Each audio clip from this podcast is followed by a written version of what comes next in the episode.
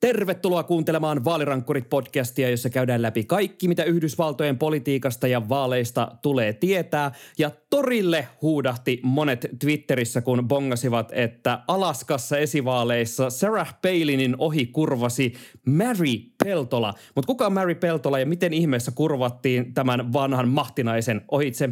Sitä selvitetään tänään. Minä olen Sami Lindfors. Tänään totta kai Dark Brandon joka sanoi pahan pahan F-sanan. Minä olen Tuomo Hyttinen ja tänään on kahdeksan viikkoa vaaleihin.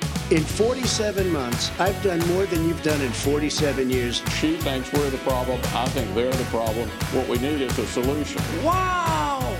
All the networks! That was one of the weirdest interviews I've ever conducted. You're talking about the witch hunt? I hear it's a joke. The fact is that everything he's saying so far is simply a lie. Tämä on Vaalirankkurit podcast. Dark Brandon on ollut Tuomon lempimeemi mun käsittääkseni tässä viimeiset kuukaudet. Musta tuntuu, että joka keskustelu, mikä käydään Yhdysvaltoihin liittyen, niin jonkin asteeseen Dark Brandon lyyn se jotenkin aina ajautuu. Ja tänään on ihan hyvä hetki ottaa tämä Dark Brandon käsite – käsittelyyn, koska äh, Joe Biden on tässä viime aikoina ihan selkeästi ottanut tämän meemin ihan oikeasti itsensä ja lähtenyt lasersilmineen tykittelemään republikaaneja päin. Puheet ovat nimittäin sen verran koventuneet, että nyt on aika ihmetellä, että mitä ihmettä tämä kansanyhdistäjä nyt oikein tekee, kun siellä lasersilmiä lataillaan. Tuomo, kerro, että mistä on kyse?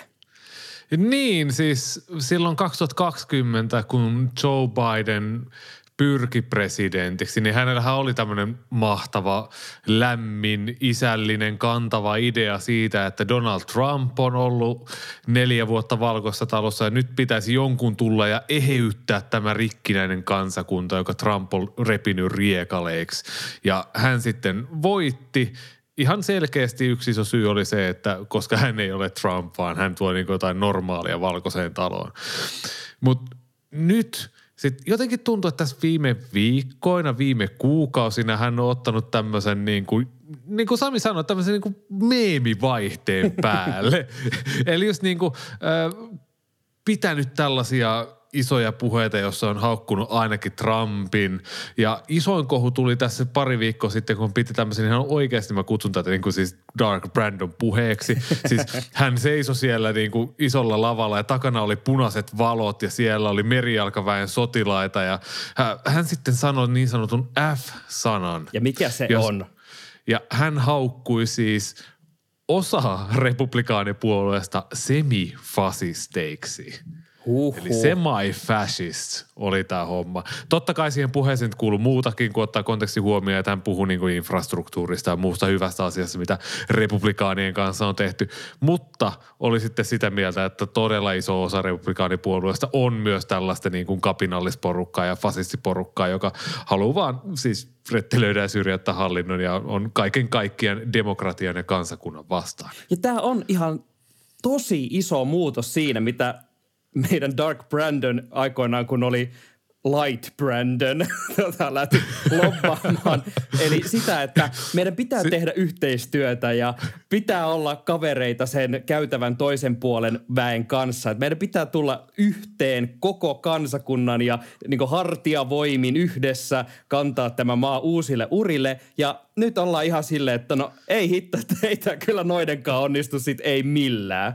Niin siis, että kun ennen oli sille ennen vaaleja Joe Bidenilla oli tämmöinen no malarkey meininki, että eipäs nyt höpsötellä siellä. Niin nythän on ihan silleen, että niin kuin, joo, nyt nämä pitää niin kuin pysäyttää, että teitä koko maa palaa. Et no malarkista tuli no more bullshit tyyli. Tai okei, okay, semi bullshit, koska ei vielä, hän ei sanonut kuitenkaan, että ne on fasisteja, vaan ne on semifasisteja. Mutta tämä on mun mielestä nyt siis se mielenkiintoinen hetki, että äh, tavallaan aluksi piti yhdistää tosiaan se koko kansakunta. Ja nyt niin selkeästi kasataan vähän samaan henkeen niitä rivejä, että hei meidän pitää tulla yhteen, mutta nyt siellä kuitenkin piirretään silti se jakolinja niihin joihinkin republikaaneihin, jotka on tässä uhka. Ja tätähän ei ollut kuitenkaan ennen tätä. Onko tämä nyt niin ihan täyttä kikkailua vai onko tämä semmoinen Dark Brandonin esiintulo, että todellisuudessa hän on pitänyt o- tätä kaikkia sisällään ja nyt hän jotenkin antaa vyöryttää, että on saanut tarpeekseen. Niin, siis et kysytä, että, että, että niinku, onko tämä niinku vaalitaktiikka vai onko tämä niinku tämmöinen, niinku presidentti Niinistö sanoi sen Venäjän hyökkäyksen jälkeen, että nyt se naamio putos. Että se Malarkin naamio putos ja Dark Brandon tuli esille sieltä. Nyt loppu leikkiminen. Just. Siis tota, mä luulen, että että tämä on enemmän vaalitaktiikkaa, Sami. Siis, Ai jaa. Siis oikeasti, siis Joe Biden on näyttänyt silloin demokraattien esivaaleissa jo tavallaan mediassa semmoiselta höpsöltä vanhalta ukolta, joka, tiedätkö, vähän, ei nyt härskisti, mutta vähän creepisti koskettelee nuoria naisia ja oikein tiedä, miten pitäisi käyttää. Mä niin näen, mitä Hän... meidän Twitter-mentionit on kohta täynnä tämmöisiä nimimerkkejä, jotka sanoo, että no sehän on. Joo, ja sitten niin kuin meidän twitter mentionit on myös täynnä sitten niitä progetyyppejä, jotka pillastu siitä, kun ää, Joe Biden silloin, muistatko vaalikampanjan aikaan, hän jotenkin tököresti rinnasti siis ää, mustat ja köyhät. Jotenkin siis niin kuin käytti, käytti, nä, käytti näitä niin kuin että hän on myös tämmöinen niin möläyttelijäkone. Mut, Joo, aina vähän tota poski lepattaa turhankin isosti asioita ulos. Mutta siis jumaliste, että toi jäbä osaa kampanjoida. Siis hän voitti silloin esivaalit kirkkaasti, hän voitti Trumpin ja nyt tuntuu, että hän pystyy niin kuin keräämään ja myllyttämään ja niin kuin asettaa republikaanit raivoihinsa sillä, että hän, hän vaan niin kuin tavallaan sanoo asioita ja hän ei, niin kuin ne ei tule jotenkin silleen tökerösti.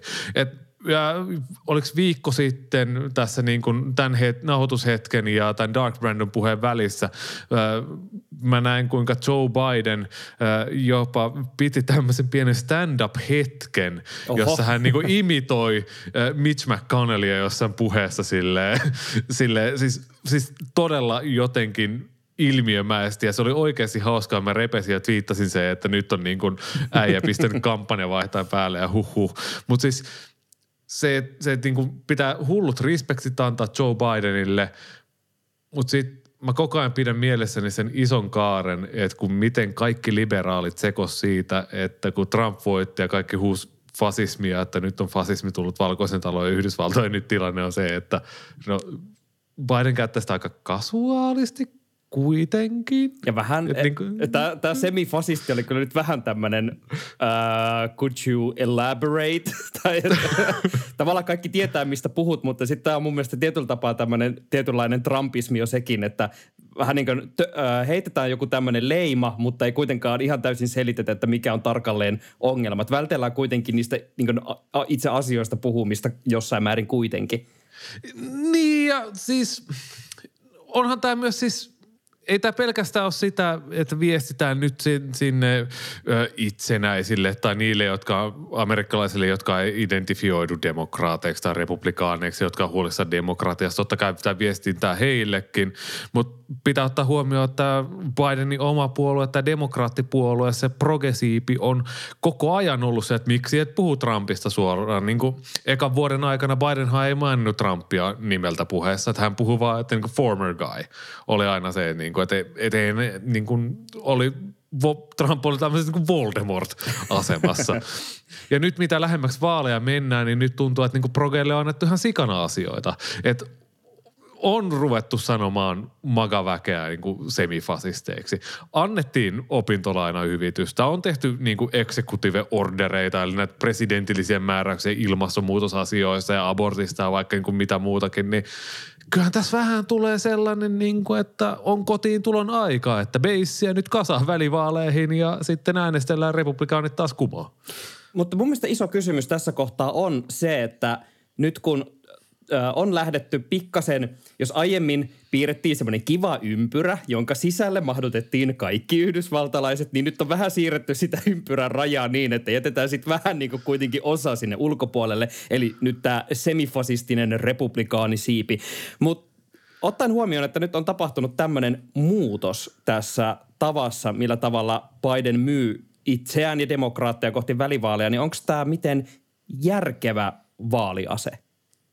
Siis jos se tapahtuu noin, niin kuin sä sanoit, eli eh, tästä isosta ympyrästä, tästä amerikkalaista perheestä, jota Biden nyt kokoaa, että sieltä ne oikeasti ne, jotka kävi silloin loppiaskapinassa käpilotolilla, ne tippuu sieltä pois, niin eihän siinä sitten mitään.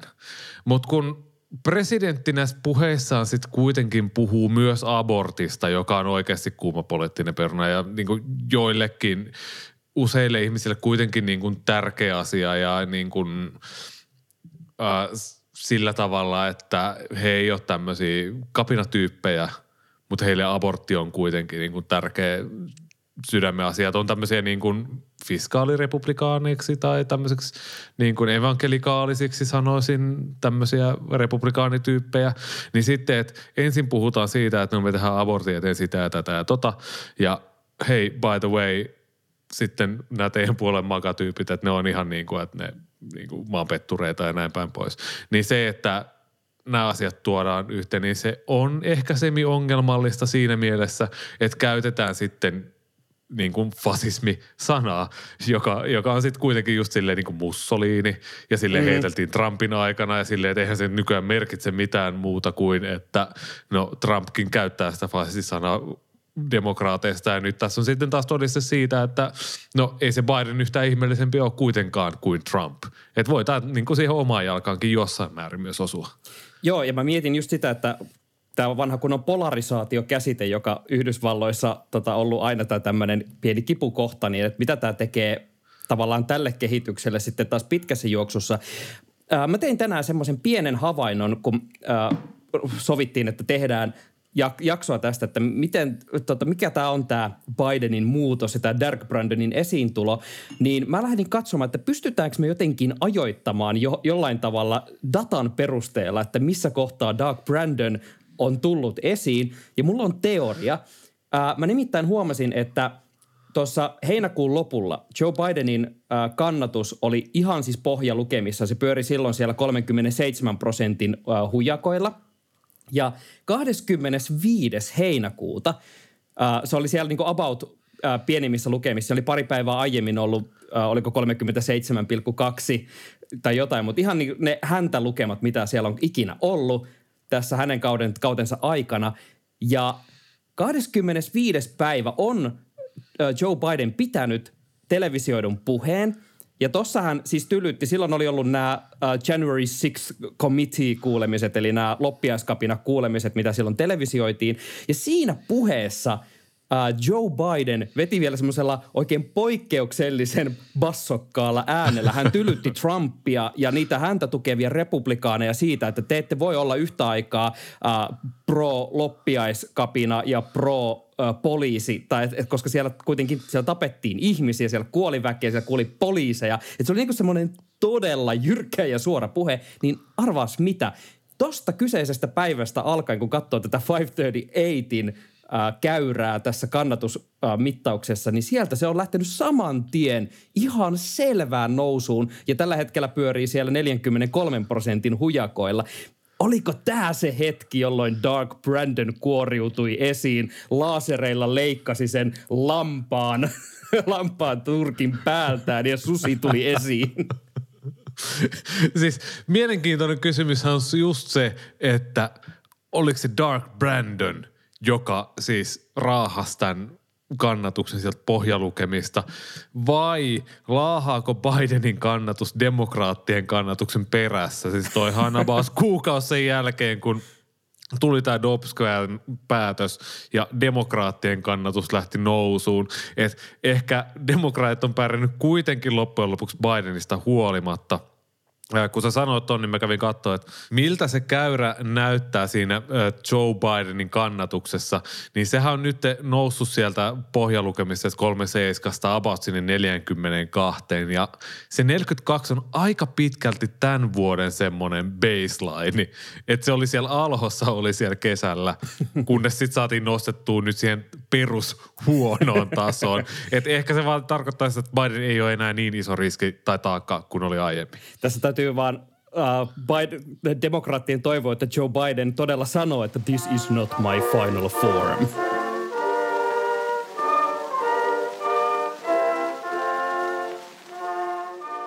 Pari viikkoa sitten, juuri kun oltiin pari päivää aiemmin saatu meidän edellinen jakso purkkiin, niin Alaskassa nähtiin jännittävä esivaali, josta putkahti tämmöinen torille hetki julki, kun ilmoitettiin, että demokraattien Mary Peltola ottaa tässä syksy, syksyllä muutamaksi kuukaudeksi edustajain huoneessa paikan republikaaneilta haltuunsa. Ja kaikki oli siellä, että mitä täällä tapahtuu. Ja isoin yllätys tässä oikeastaan oli, tai en tiedä oliko tämä isoin yllätys, mutta ehkä se isoin uutinen kuitenkin, että vanha tuttu Sarah Palin jäi ihan täysin nuolemaan näppejään tässä esivaalissa. Hän siis pyrki ottamaan tuon paikan haltuunsa nyt pariksi kuukaudeksi.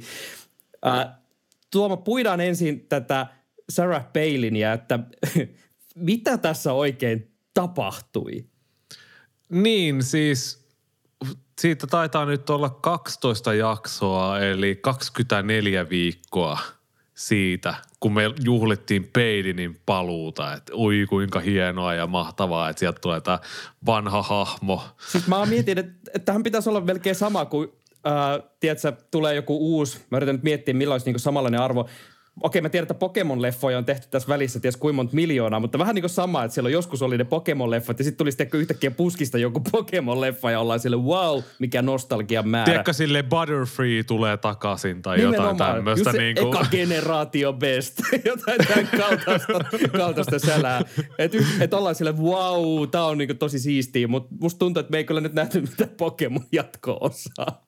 niin, tai siis jos se Butterfree nyt tuli takaisin, niin se ei ollut enää se sama söpö Butterfree, jonka perään Ash silloin itki, vaan nyt se on jotenkin semmoinen keski-ikäinen alkoholisoitunut Butterfree, jolla on niitä katerpiitä vähän ympäriinsä, tiedätkö, jäljellä.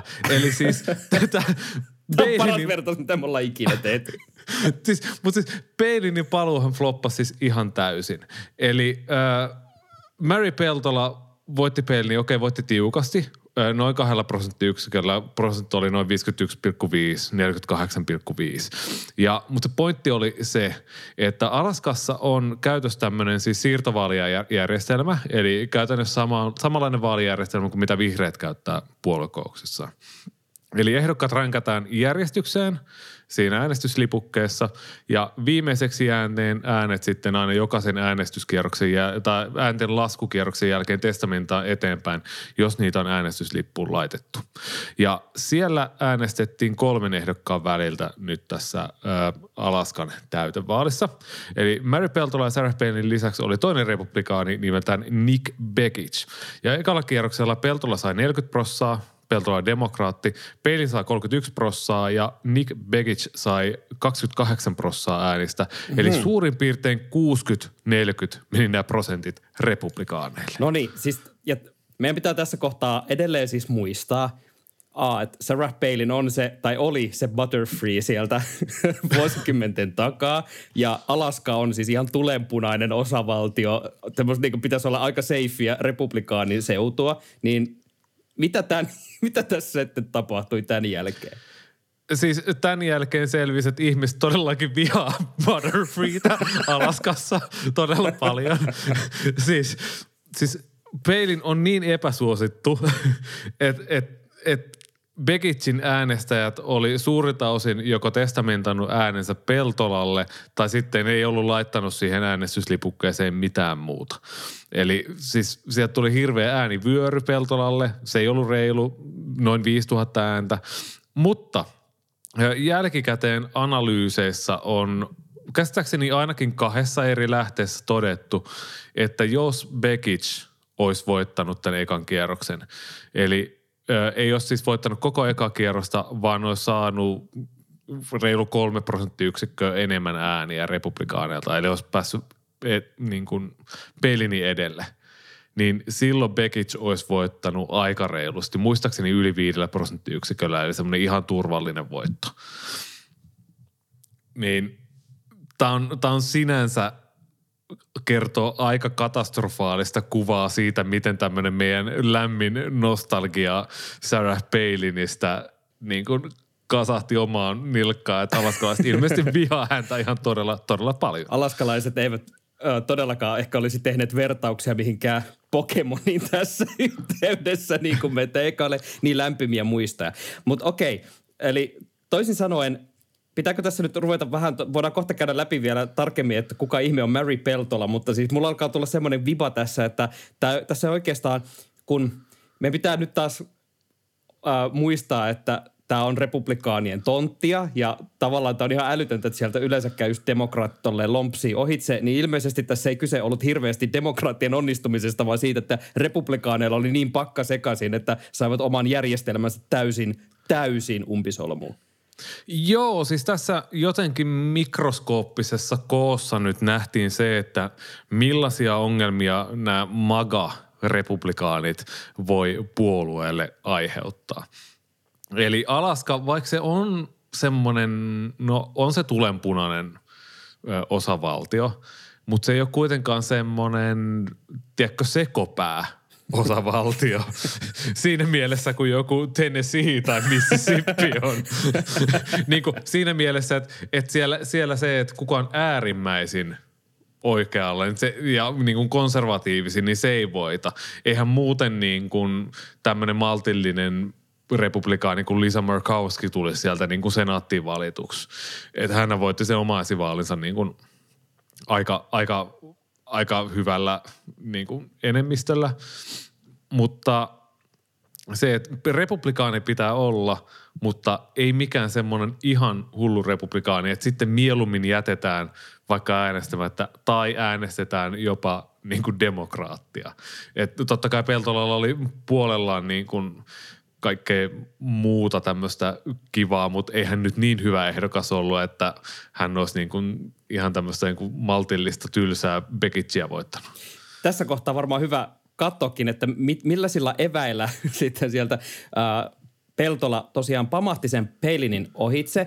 Ää, jengi tosiaan ehti jo riemuita sit sitä, että vau, että sieltä mentiin jollain suomalaisella sisulla ohi, mutta hän ei kuitenkaan äh, suomalainen ole, vaan hän kuuluu siis Alaskan alkuperäiskansaan. Oliko äh, Jukip-niminen kansa tämä, mihin... Jupik, hän... kyllä joo. Joo, Jupik, kyllä. Ja äh, ensimmäinen siis... Äh, ensimmäinen alkuperäiskansan edustaja Alaskasta, joka on valittu tonne, äh, oliko kongressiin, kyllä. kongressiin, oliko ensimmäinen nainen, joka pitää tuota edustajan huoneen paikkaa – tai se, muistan, että siellä oli... Saattaa kun... olla se henkilö, joka mies, joka kuoli siitä paikalta, niin piti sitä niin kuin vuosikymmeniä hallussa ja niin kuin luulenpa, että siellä ei aikaisemminkaan naiset ole hirveästi juhlinnut näissä vaaleissa. Joo, näin tämmöisiä muistelen, että Washington Postissa ja muualla julistettiin, kun tämä oli siis silloin iso uutinen siellä, että kuka ihme Mary Peltola. Ja on siis ilmeisesti äh, mennyt naimisiin tämmöisen suomen sukuisen, oliko Jean Peltola, joka on aikoinaan, äh, hänkin on Yhdysvalloissa... Vanha kulon Peltola gene. Kyllä, Pelt- Peltoloille tästä paljon hatu, hatunnostoa. Siellä valloitetaan maailmaa. Mä itse asiassa mietin, tuota, jossain kohtaa täytyy kaivaa jotain dataa, että onko, voisiko Mary Peltola olla jopa ensimmäinen suomalaisella sukunimellä tuolla ää, Yhdysvaltain kongressissa. Voi olla, että siellä on vuosisatojen saatossa ehkä muutama saattanut olla, mutta täh, tästä täytyy ottaa jossain kohtaa selkoa. Note to self. Olen nyt julkisesti tämän laittanut, että, että tämmöinen tutkimus täytyy tehdä. Mutta anywho, ää, Jean Peltolan kanssa naimisiin mennyt ja saanut tämän mainion suomalaisen sukunimensä, mitä täällä Suomessa nyt kovasti juhlitaan. Mutta hän ilmeisesti oli kuitenkin aika tämmöinen äh, todella perusdemokraatti, joka kampanjoi esimerkiksi tämän aborttioikeuden puolesta. Ei mitään semmoista niin mitään sinänsä niin ihmeellistä tai muuten erottuvaa. Ei todellakaan ja niin kuin näillä alkuperäiskansojen asioilla paljon kampanjoita totta kai. Hän on ollut siellä jossain tämän alkuperäiskansan näissä, mikä se on, Native Tribal Council, tämmöisiä niin kuin omia hallintoelimiä, mitä siellä on käytössä sitä kautta noussut niin kuin politiikkaan mukaan ja tietoisuuteen mä en sen tarkemmin osaa sanoa kuin, että sitten hän on ollut näissä niin kuin Alaskan paikallisissa asioissa. Että totta kai Alaskan etuahan hän lähtee sitten sinne loppujen lopuksi ajelemaan. Ja Muistan... pitääkö sano, sanoa niin kuin, että tämä tässä oli sitten samassa vaalissa, oliko neljänneksi sijoittunut republikaani, oli sitten sellainen, joka oli kannattanut tämän aborttioikeuden kodifioimista. Ja hänkin oli saanut siis tota, ihan reilusti ääniä ja ihan republikaani, joka on sitä mieltä, että Rosta pitää tehdä siis laki, että tällaiselle niin kuin ajatukselle on kannatusta Alaskassa, vaikka me ehkä mietitään, että no se nyt on niin kuin takapajuisen paikka, mikä voi Amerikassa mahdollisesti olla. Aina oppii uutta. Ja itse asiassa muistan lukeneeni myös, että Mary Peltolan kampanja perustui tämmöiseen kiltteyteen. Et, ja muistaakseni häntä kuvattiin, että hän, äh, hän kampanjoi nyt lainausmerkeissä äärimmäisellä kiltteydellä, tämmöinen kill them with kindness tyylinen ratkaisu. Mutta syy, miksi on ihan hyvä nyt äh, tälle nopeasti ainakin ottaa esille näitä hänen äh, teemojaan ja vähän sitä, että minkälainen tyyppi on kyseessä, koska hän on tosiaan pitää tuota omaa työhuonettaan siellä kongressissa vaan nyt sen muutaman kuukauden, kunnes sitten taas mennään. Sekoilu ei lopu koskaan. Eli ma- äh, näissä välivaaleissa marraskuussa sitten katsotaan äh, siitä, että oliko Peltolalla omia ansioita vai oliko tämä täysin republikaaneista kiinni. Voiko tästä vetää jotain suurempaa linjaa. Tämä ehkä koskettaa enemmän mun tätä välivaaliarvausta jopa, koska demokraattipaikan voittaminen tonne edustajan huoneeseen palvelee sitä mun kamala, kamala arvi, arvausta paremmin, niin pystytäänkö tästä vetämään jotain toivoa sen mun ennusteen suhteen jotenkin laajemmin koko maahan? Mä luulen, että tässä nähdään nyt semmoinen korjausliike.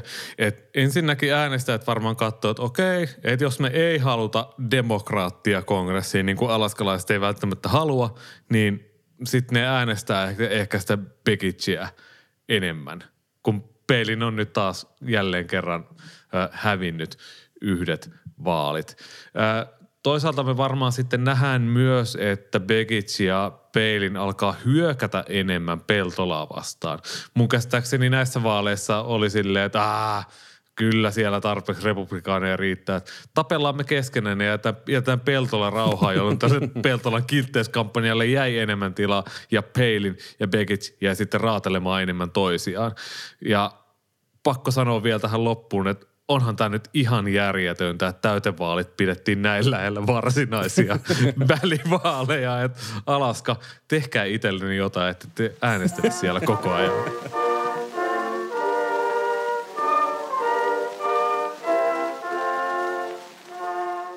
Kaiken takana on twiittiosiossa, pohditaan tänään luottamuskysymyksiä. Tämän kertainen twiitti tulee käyttäjältä nimeltä Scott Shapiro, joka on ilmeisesti professori Yalein yliopistossa. Ja hän on twiitannut seuraavasti – Russian army losing so badly that Putin is at risk of losing the support of the Republican Party. ja, eli suomennettuna Venäjän armeija häviää tällä hetkellä niin pahasti, että uh, Putin on vaarassa menettää republikaanipuolueen luottamuksen. Ja Mua on pakko, Tuoma pakko heittää sulle kysymys, että kun muistamme ö, vielä sodan alussa esimerkiksi Donald Trump ja sitä myöten tämä hänen Putin-osastonsa puolueessa vielä puhui tästä Putinin toiminnasta sille, että hän on Nero, niin tällä hetkellä Tämä on siis asia, mitä mä en ajatellut ikinä, että, ja ei tämä oikeasti ole millään tavalla relevantti, mutta jotenkin mua kiinnostaisi kuulla Donald Trumpin mietteitä sodankäynnistä just nyt. Mikä on sun fiilis? Siis mä edelleen odotan, että mä pääsen sinne hemmetin Truth Socialiin. Musta tuntuu, että se on vaan iso pyramidihuijaus, johon mua ei päästä sisään, vaikka mä haluaisin nähdä, mitä siellä on sanottavana. Siis äh, mun käsittääkseni republikaanit on nyt aika pitkälti heittäytynyt sellaiseen, että niin kun, no ei me nyt enää välitetä siitä, että mitä Ukrainassa käy, että puhutaan mieluummin siitä, mitä täällä meillä välivaaleissa tapahtuu. Mutta mä bongasin ennen lähetystä, että sillä aikaa, kun ennen viikonloppua, just silloin torstaina perjantaina, koko maailma oli sille, että mitä ihmettä, että Ukraina armeija vaan etenee tuolta läpi, kun veitsi lämpimään jäätelöön. siellä, siellä, ei pysynyt sämpylät perässä, kun aina katsoi parin tunnin välein puhelinta jo silleen, että miten, miten on päässyt näin monta kymmentä kilometriä tässä välissä. Samaan aikaan Tucker Carlsonin oma sotilasasiantuntija perjantaina oli vielä silleen, että joo, Ukraina hävitä homma ihan kohta. mä, mietin, mä mietin, että onkohan hän saanut keikkaa enää alkuviikolle Tuckeriin vai kuinka isot standardit siellä oikein on.